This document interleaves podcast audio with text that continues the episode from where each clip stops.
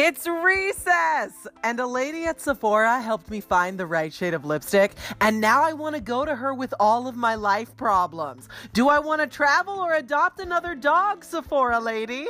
Speaking of help, it's time for the entertainment news. Or as I like to call it, your recess from the real news. Here we go.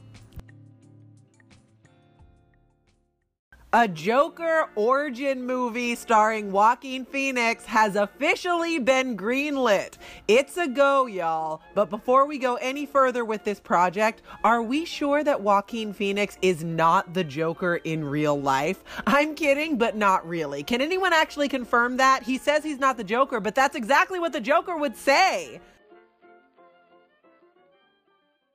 George Clooney got in a motorbike accident in Italy. He was hit by a car while he was riding his scooter on the island of Sardinia. He's fine. He's recovering at his home in Lake Como. So just a quick reminder that George Clooney's traffic accidents are more glamorous than my dream honeymoons.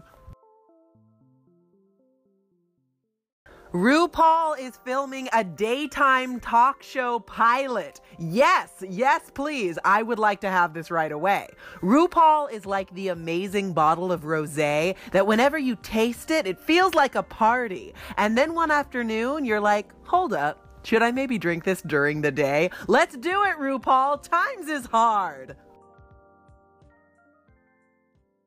Speaking of drinking, a Handmaid's Tale brand wine has recently been pulled from the shelves, as in yanked, as in not gonna happen anymore. Because wine is the answer to the question, what would go well with this brie? Not, how should I cope with the encroaching fear of patriarchal fascism? I'm all for theatrical branding, but this was not a good crossover. Nolite te bastarde sell you wine! A movie about the recent Thai cave rescues is already in the works, which just goes to show you that when you're sad and you're looking out the window thinking about how sad you look and how if this was a movie, a sad song would be playing, it could maybe be a movie. Who knows who's looking in that window? Your blinds are open and so are all of the possibilities.